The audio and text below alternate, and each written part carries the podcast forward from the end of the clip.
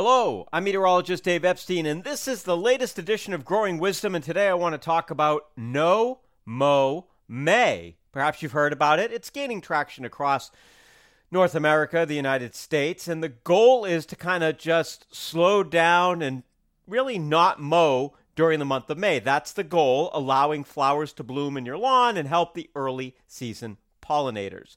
I'll talk about whether or not this is really a good thing or whether it's all hype in just a second.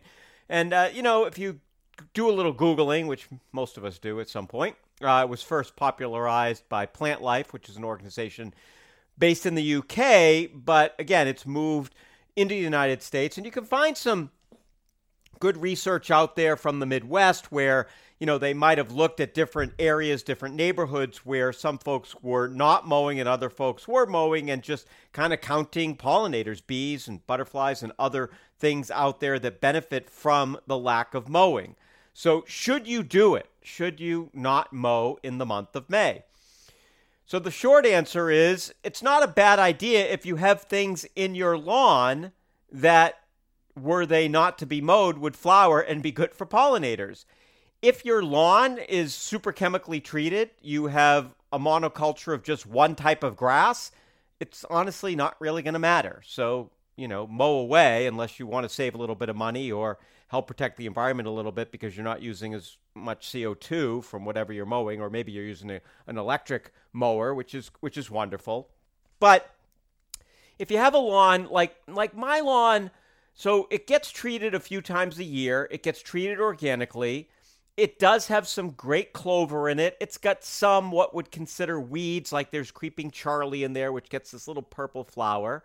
And so some of the areas where I don't mow or I keep the mow pretty high, uh, some of those things will flower and they're great for pollinators. So it's not just this, hey, don't mow and that'll save everything because it just depends on what your lawn looks like. And here's the other thing. Let's say you live in an area where you've got a lot of ticks. You know, you abut woods, and all of a sudden now you're not mowing for an entire month, and it's a fairly wet month, and your grass gets really high. That is going to provide habitat for your ticks to move into the lawn. So, you know, maybe, you know, and this is just some sort of thinking out loud a little bit. You know, maybe you have an area of your lawn that you've let kind of become more naturalized. It has a few more weeds in it. It has some clover in it, and that's more beneficial. It has um, some of the early violets. So some of those little violas that you see, the little purple ones, which people don't like in their lawn, uh, they're great for pollinators. Dandelions, eh, they're they're okay uh, if you if you do a little bit of research on the type of nectar that the pollinators are getting. It's not necessarily great from the dandelions. It's not bad.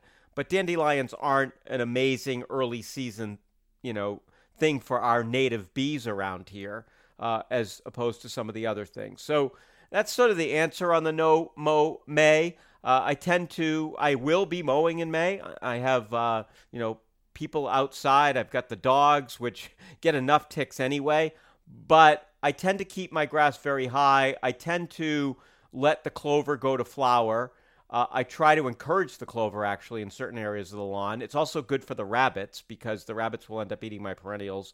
And if you have some nice white clover in your lawn, the rabbits tend to gravitate towards that as opposed to some of the other perennials. So I like it for that as well. But I have so many things flowering in the garden at you know most of the year that there's plenty of stuff for the pollinators. Uh, so no mow may may or may not apply to you.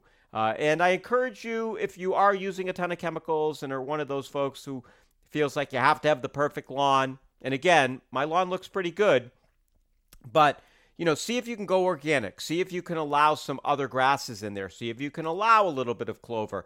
Can part of your lawn, if you have, you know, a huge lawn, can some of it be left to go to a natural meadow? And so maybe it's not an all or nothing thing. Maybe it's just, you know, you're doing little bits. I've probably taken out I know since I've been in this house for you know over two decades, I've probably taken out about fifty percent of the lawn. So I'd say that about half from what it was when I bought the house back in the late '90s is gone. It's all gardens at this point. It's a lot of natives. It's not all natives, but it's a lot of natives, and it's got a lot of things for habitat. And you know, I've certainly encourage that. But I do like some lawn. I like to be able to meander around between the gardens. I like people, if I want to have someone come and sit outside and grab a chair and sit on the lawn or put a blanket down, that's good. And, and I'd like to have a little bit of lawn. So there's, there's my answer to no mow, may. It is good, certainly with some caveats, and certainly know why you're not mowing. Have a great day.